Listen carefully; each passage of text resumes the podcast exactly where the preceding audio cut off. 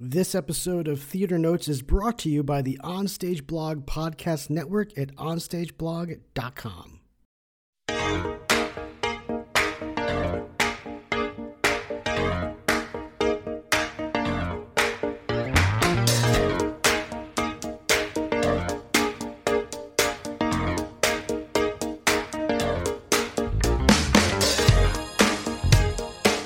And welcome, folks, to another edition of Theater Notes. I am your host, Chris Peterson, founder of Onstage Blog. So glad you're joining me today on what will be a very busy discussion about basically Broadway. Uh, we're talking about the restarting of Broadway as a bunch of shows announced their reopening plans. Also, today we are going to talk about an article that uh, is kind of making some some impact and some headway um, on the blog itself. We're going to be talking about how community theaters seem to have a, an issue when it comes to protecting their problematic male talent. So we're going to get into all that today on this podcast. But first things first, let's talk about the big news of the day. That is that most of Broadway has announced that they are returning, so to speak. We got a slew of shows uh, that announced their reopening dates uh, from Hamilton to Lion King to Wicked to Jagged Little Pill um, to new musicals that have not yet opened. So we're going to talk about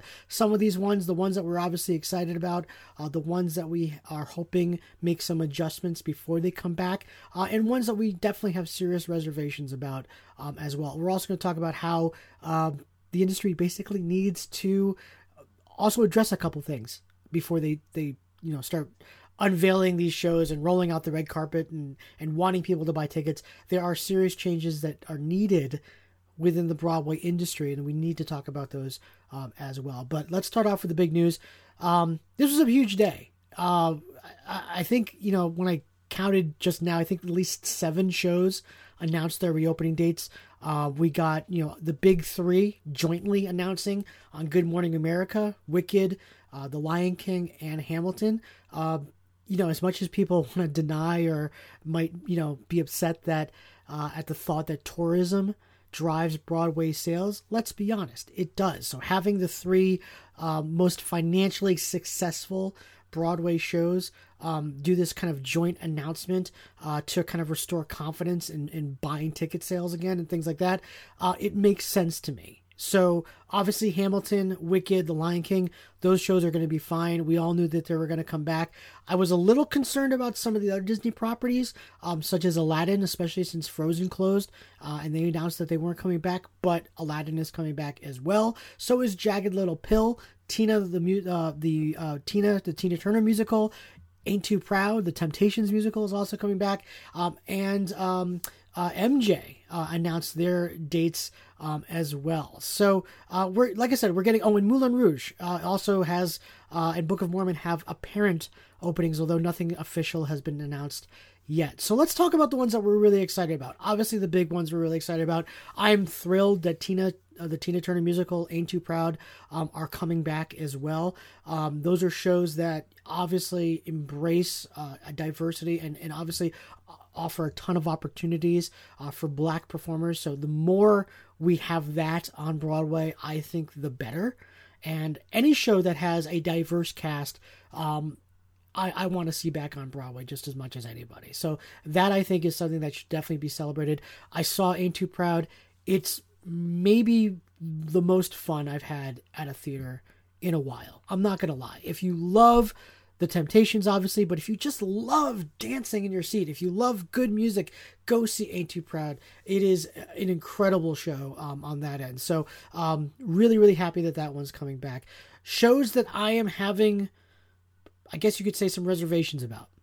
So, let's talk about Jagged Little Pill. We all know about Jagged Little Pill's issues when it comes to its inclusion of trans and non non-binary characters. It's been called out many times in the media.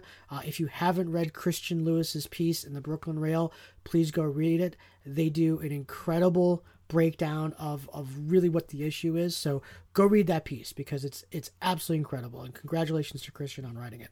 Um, so this is an issue that needs to be talked about. Now, in the statement that the show came out with, they did some, I guess you could say, in a way, address the the controversy um, in a very ambiguous uh, way. Here's the statement from the producers: This past year was a heartbreaking and horrible time for our industry and our entire world at large, but we were con- continuously inspired by our company who use this time to encourage their community and fans through art and activism. We watch them grow and evolve as human beings and as artists, and we are eager, eagerly looking forward to the moment this fall when they can reunite with audiences through the power of live theater. We will also be putting into place, and this is where it gets important. We will also be putting into place new structures, processes, and support systems at the theater to help us heal and make space for one another in order to strengthen as a company after this long, difficult interim. Um, it's important that we as a theater community don't just go back, but go forward, working to help create safer and more inclusive and more equitable Broadway. Um, so, lot to take in from that statement. It is broad, it is ambiguous. There is no specific discussion surrounding the character of Joe, talking about what changes they've made. Um, there's no specifics here. So we can take this statement in a couple different ways. We can take it as genuine, like producers are listening and hopefully they're going to make changes. We can also take it as performance activism and they're just being vague and they're not really going to do anything. They're just doing this to kind of satisfy, you know, the Twitter chatter so to speak, the people that are speaking out rightfully um, on the issues with the show. So uh, we'll see. I, am gonna I'm gonna follow up on this very carefully. I've got a ton of contacts that work on the show, um, so I will be following up with them. But if if we're gonna take this as a genuine statement of promising change, then we need to obviously hold this production accountable. So that that is going to be on my radar going forward. The other show that um, definitely needs to be talked about is Book of Mormon. And although they haven't made an official announcement yet of their reopening, um, uh, Ticketmaster has kind of started advertising or, or listing dates um, for them um, in, in late September. Um, so we've talked about Book of Mormon in the past on the blog. I wrote a piece late last year um, saying that when Broadway returns, does Book of Mormon need to be part of that group? Uh, because there are really important issues to discuss with that show. Yes, I get it. It's satire. Yes, I get it. It's comedy. I'm I'm the biggest South Park fan you can imagine. So I get it. I don't I don't need that I don't need satire explained to me. The problem that I talked about in that article, and you can go back and, and, and read it on the blog, is that you know yes, it's satire, but the depictions of Ugandans um, sometimes cross a line. It is, it is, or I shouldn't say sometimes, cross cross the line. Um, and the fact that they're concentrating on Uganda and depicting Uganda as as what it is in the show is actually factually incorrect.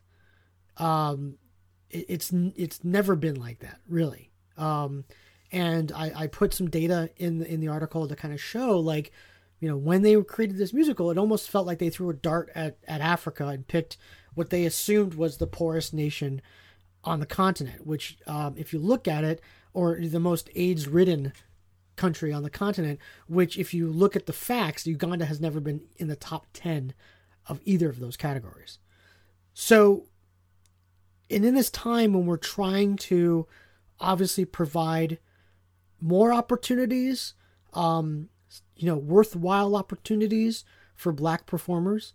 Uh, is Book of Mormon that type of show?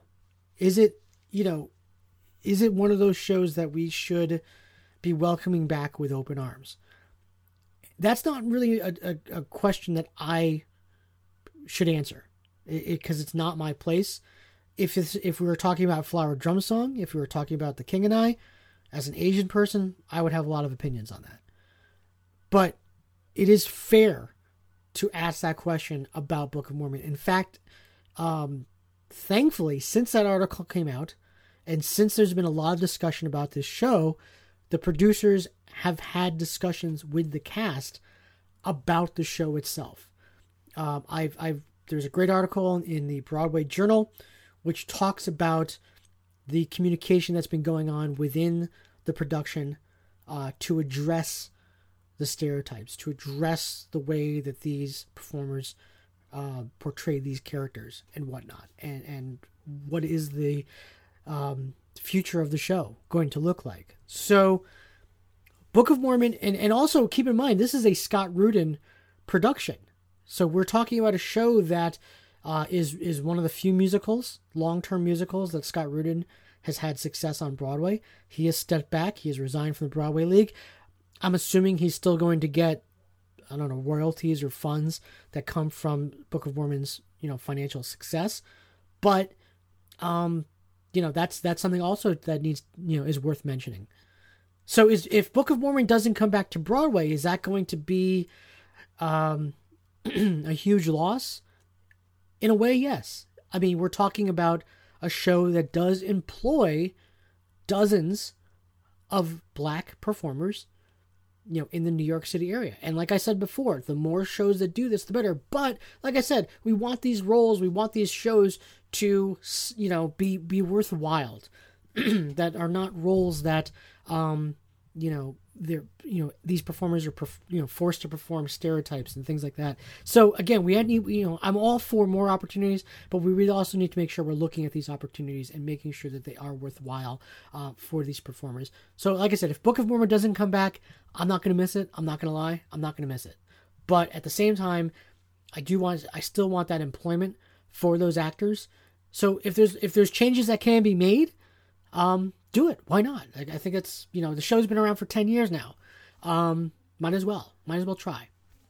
Um, finally, let's talk about a show that I guess you could say I I I really have serious reservations about, and I seriously have said in the past, why are we doing this?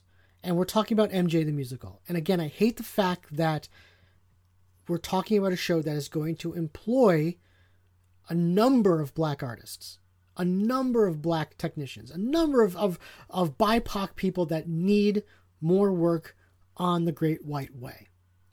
But the subject matter of the show is something to talk about. Is Michael or was Michael Jackson a talented, successful artist? Yes. Did I love listening to his albums? Absolutely. Do I still like his music? When, when I won't lie, when some of his songs come on, I'm I'm I'm dancing in my seat because they're good songs.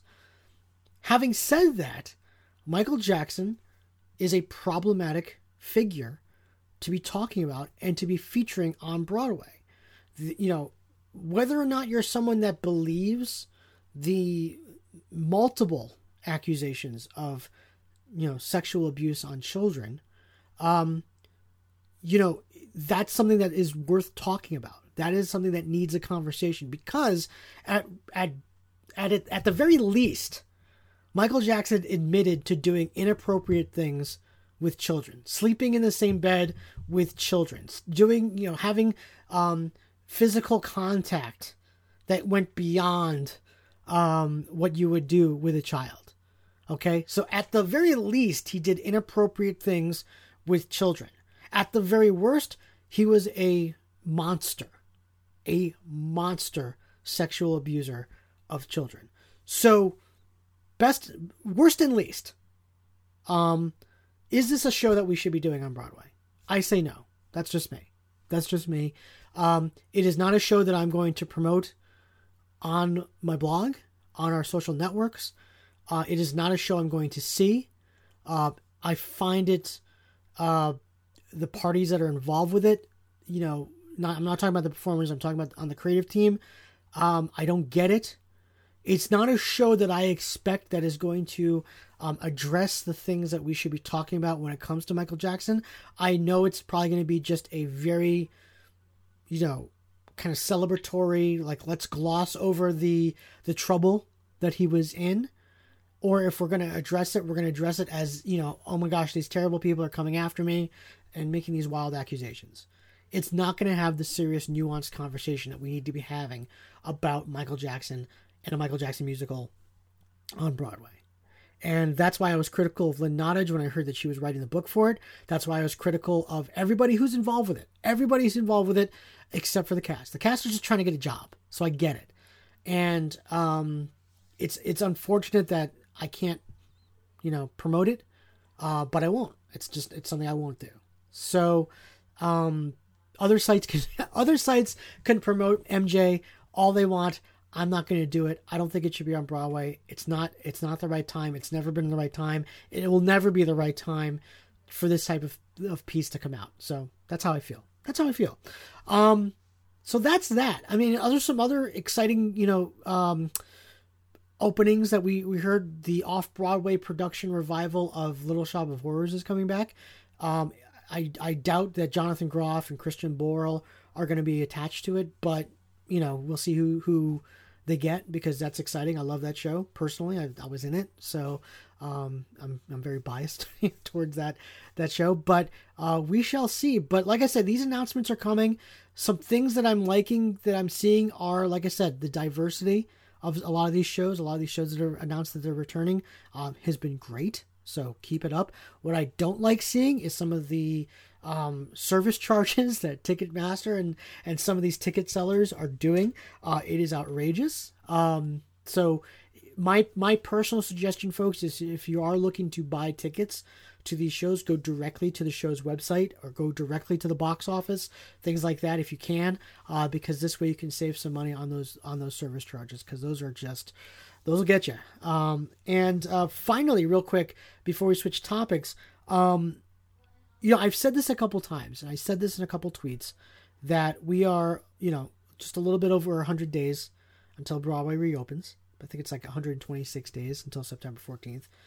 And we as fans, we as Broadway audience goers, if that makes sense, can absolutely get excited about the return of this medium that we love.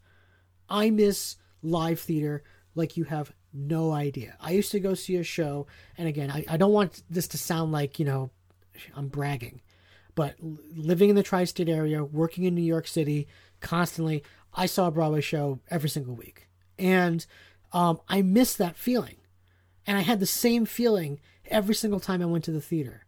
Every single time the lights went down, I had that same butterfly, you know, buzzy feeling in my gut.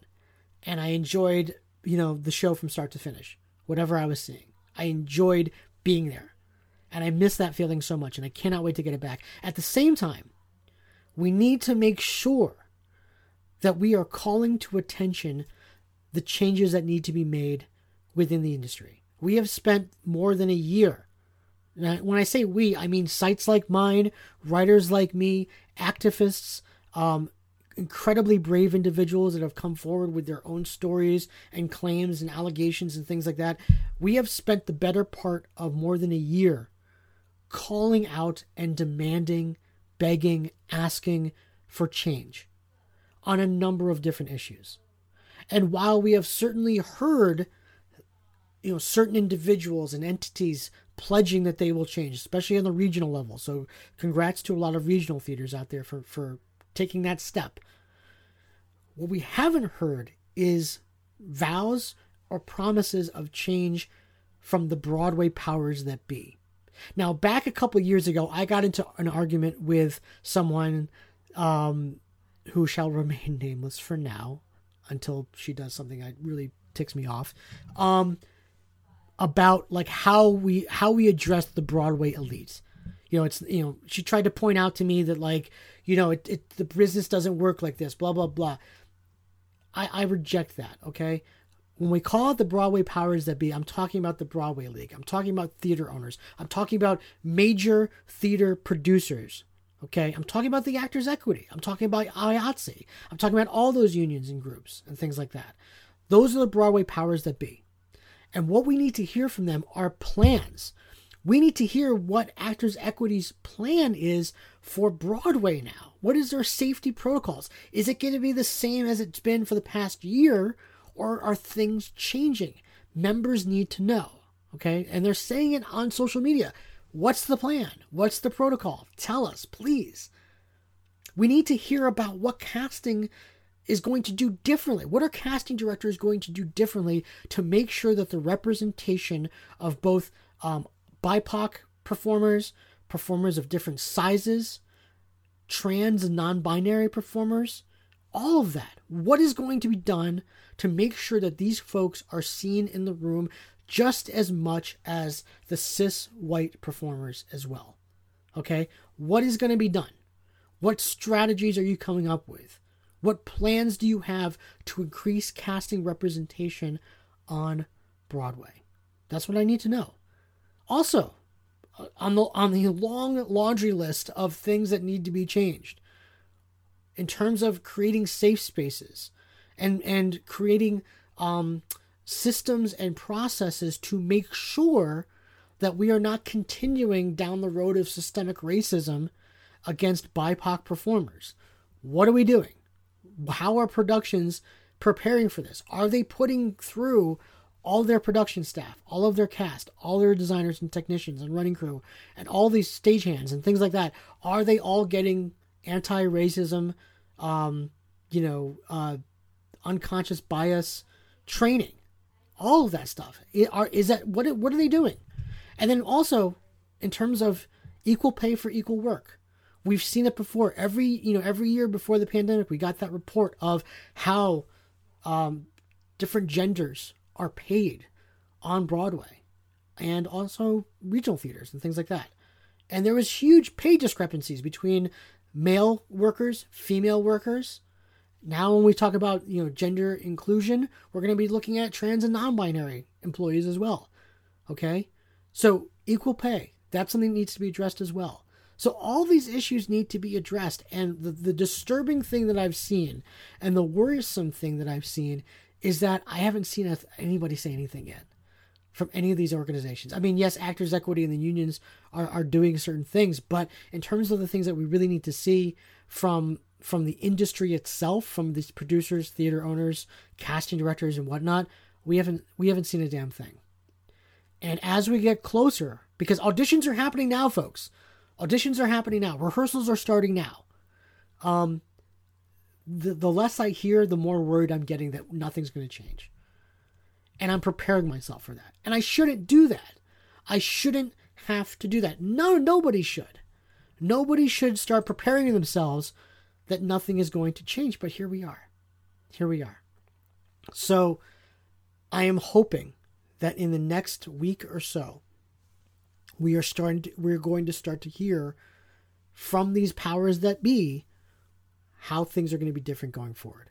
None of us wanted a pandemic.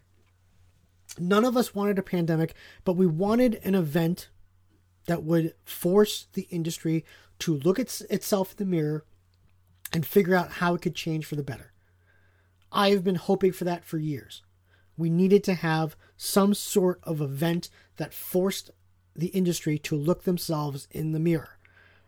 Not again, none of us wanted a pandemic, but we wanted an event. We've had it. What are we going to do going forward? So, that's my hope. Okay, let's take a quick break. When we come back, I'm going to talk about an article on the blog right now that is making a lot of noise um, about community theaters uh, and how they protect their problematic male talent. So, more on that in just a second. Let's take a quick break, but you're listening to Theater Notes with Chris Peterson. Back in a second.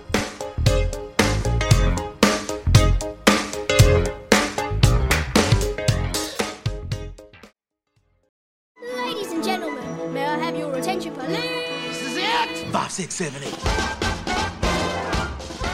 Hi, folks, it's Chris Peterson from Onstage Blog here. Just want to let you know we've got a brand new episode of the Movie Musical Shakedown this week where we are talking about Barbra Streisand's Funny Girl. Yes, this is the first Barbra Streisand movie musical we're featuring on the podcast, so I am very, very excited about it. If you are a lover of movie musicals, you will absolutely love the Movie Musical Shakedown.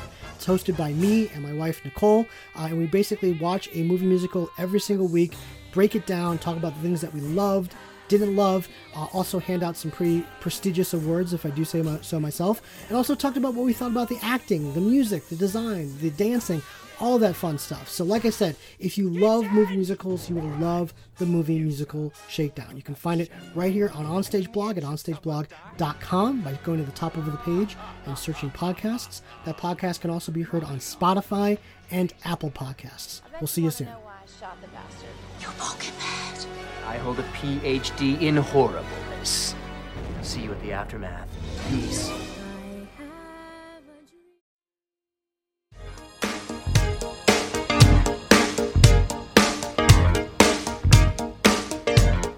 And we're back. This is Theater Notes. I'm Chris Peterson, founder of Onstage Blog. Thanks for joining me. Um, on the blog right now, um, I posted this the other day. It is an article that has been on my mind for, for quite some time, uh, to be completely honest with you. It is something that has been um, kind of mulling around in my head because I've been um, fortunate enough to speak with um, a ton of performers um, in you know community theaters that have sadly and unfortunately been the victims um, and um, have been targeted and have to endure everything from sexual harassment to sexual assault to um, bullying to you know all these different types of um, just unethical and, and illegal behaviors mostly by male talent within their communities. And the piece is called the community theaters need to stop protecting their problematic men. And i told a story about this this young lady named quote unquote leslie. That's not her real name but um and how you know she had been sexually harassed by one of her male co-stars actually her scene partner and co-romantic lead of the show that they were in and um how she had gotten like you know unwanted emails and texts and there were um, unwanted contacts inappropriate comments um, just left and right. And it all kind of culminated at uh, the opening night of the show, where these two characters share a kiss. And when they kissed, the actor made a physical movement that they had not rehearsed. He basically put his arm around the girl um, on her on her her buttocks um, and extended their kiss for you know, she told me it felt like forever, but it was it was like a few more seconds than what they had rehearsed. Um, after that, obviously she was incredibly upset. She went to the director, went to the producer, and said, "Look, I am not going to do this show unless you address this." And keep in mind, she had already brought this up to the director. She had already brought this up to the stage manager uh, previously when all these texts and unwanted contact and all this other stuff was going on, and nothing was done. And she was basically told by other performers in the area that, look, um, this guy has done this before. He will do it again, but he will keep getting cast because this director, this this theater, this community theater community needs him. Uh, he's a talented performer, and apparently that trumps everything else. So that to me, when I heard that story, the bell went off because I've heard that countless times before you know, we talk about, you know, we make that joke all the time that, like, oh my gosh, the lack of men, talented men in community theater. It's like, oh my gosh, if you get, if you get that one talented guy, that's your unicorn. That's your golden goose. Cast them as much as you possibly can because of the, you know, just the fact that it's hard to find, you know, talented guys in, in some of these communities. Um, I know that firsthand. Okay. I, I've directed theater in some of these communities where it's tough to find um, talented guys.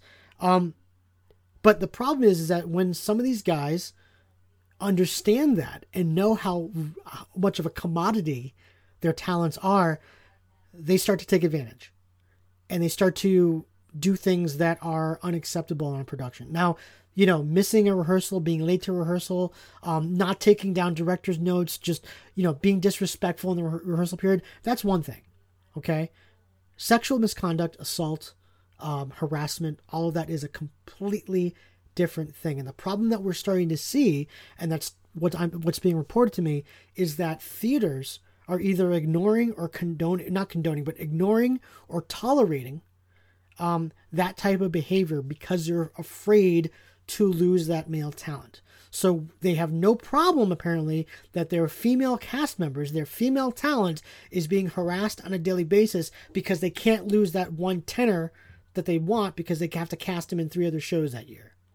And sure enough, Leslie told me that the following year, after the director and the producer swore that they would never let cast this, this actor again, he was cast in the very next show that season as again the lead. So this is what I'm talking about. And I shared that article and it's gotten a ton of response because a lot of people can empathize with that because that's happening in their communities. We're talking about these communities that don't have a large roster of male talent. And let me my message to these theaters is very clear. Look, there is not a single talent in this world, okay, that is worth putting your performers at risk on a daily basis when it comes to this stuff. There's not a single talent. I don't care if it's a community theater actor. I don't care if it's someone on the level of, you know, Mandy Patinkin talent. Okay? It's not worth it. And if you're and the problem that we're starting to see, what's being very pointed out very clearly, is that a lot of these theater boards and officials have absolutely no training when it comes to sexual harassment prevention and misconduct, uh, you know, assault prevention, awareness, how to report it properly. They don't have they don't have that training or know how to do it because they've never had to do this before. And they're ill-equipped. So we've talked about in the past if you're a community theater that has that problem, find the resources. Find a law firm. Find, you know, get training. Do what you need to do to protect your cast and your crew and all of that from these awful, awful things that, that are known to happen constantly. So I'm hoping that as theaters come back, as community theaters start to come back and resume their performances, again, they are doing things completely different than they were before. They really need to take a hard look and see how have they catered to their male talent. Now, I understand that there are some men out there that are like, "Hey, wait a second. I've never done that." Okay? I I'm not a I'm not a bad guy. Well, you know what? Bully for you then. Great job. Keep it up. Please. I'm not talking about you. Okay? We're talking about other men. Okay? So again, it, it is one of those things that needs addressing. It deserves addressing. Um, community theaters have to, have to, have to stop protecting their rare male talent out of fear of losing it because it can lead to disastrous things. Okay? Seldom does a month go by where I don't get an email telling me stories about this. And it just has to stop. And it's so easy to stop. Because when it's reported to you, if you're the director, president, um, artistic director of a theater, if this type of behavior is being reported to you, that should be the easiest decision those people should make is to get rid of the people that are causing these problems. And yet for some reason they're not. Because they're they're weighing talent more than the other stuff and that just can't happen. It's community theater. Now, I understand that these shows rely on ticket sales, and the more talented cast that you can get, the, the higher revenue potentially comes in. I understand that. But at the end of the day, is it worth it when half of your female talent pool disappears because they've been sexually harassed, assaulted by a male cast member? The same male cast member on an annual basis. Is it worth it at that point? I don't think so. I don't think so. So if you're a community theater out there that is that knows about this stuff and is not doing anything about that, cut the crap, reverse your policy, take action now. Also, if you're a theater out there and you, you work for a community theater or represent a community theater and you're saying, we don't have that problem, you know what? Double check, triple check, ask again. Make sure that people who um, are going through this type of stuff can feel comfortable enough to come to you and report it. Because guess what? I guarantee it's likely happening and you have no idea because you're not open to getting that information. So I'm hoping that all this changes. Again, this is going to be an interesting summer going into the fall because everything's opening back up. And as we get into this coming fall, obviously a year from now, when things really do start to return back to quote unquote normal, Um, I'm going to be very, very interested to see how theaters are truly changing the way that they're doing their business. Because, again, if you're if you're making these changes from Broadway to community theater, the better for everybody. So why not do it? Why not do it? Um, all right, that's going to do it for me. this was this was a great episode. I'm really glad I was able to get out here and talk. Uh, we're going to obviously be doing more of these, so check back uh, in the future. But um, again, you can listen to this podcast and all of our podcasts on the Onstage Blog Podcast Network and onstageblog.com by going to the top of the page, clicking on podcasts, and then you can see all of our shows um, up there as well. We've got a brand new episode of the Movie Musical Shakedown, a podcast that I typically host with my wife Nicole, and we've got a new episode this week. We are doing Barbra Streisand's Funny Girl, the first Barbra musical, movie musical on the podcast. I am very excited about it, and you'll hear my excitement um, on the podcast. I can't wait to talk about it. So, folks, we'll see you right here next next time on Theater Notes. I'm Chris Peterson. See you soon.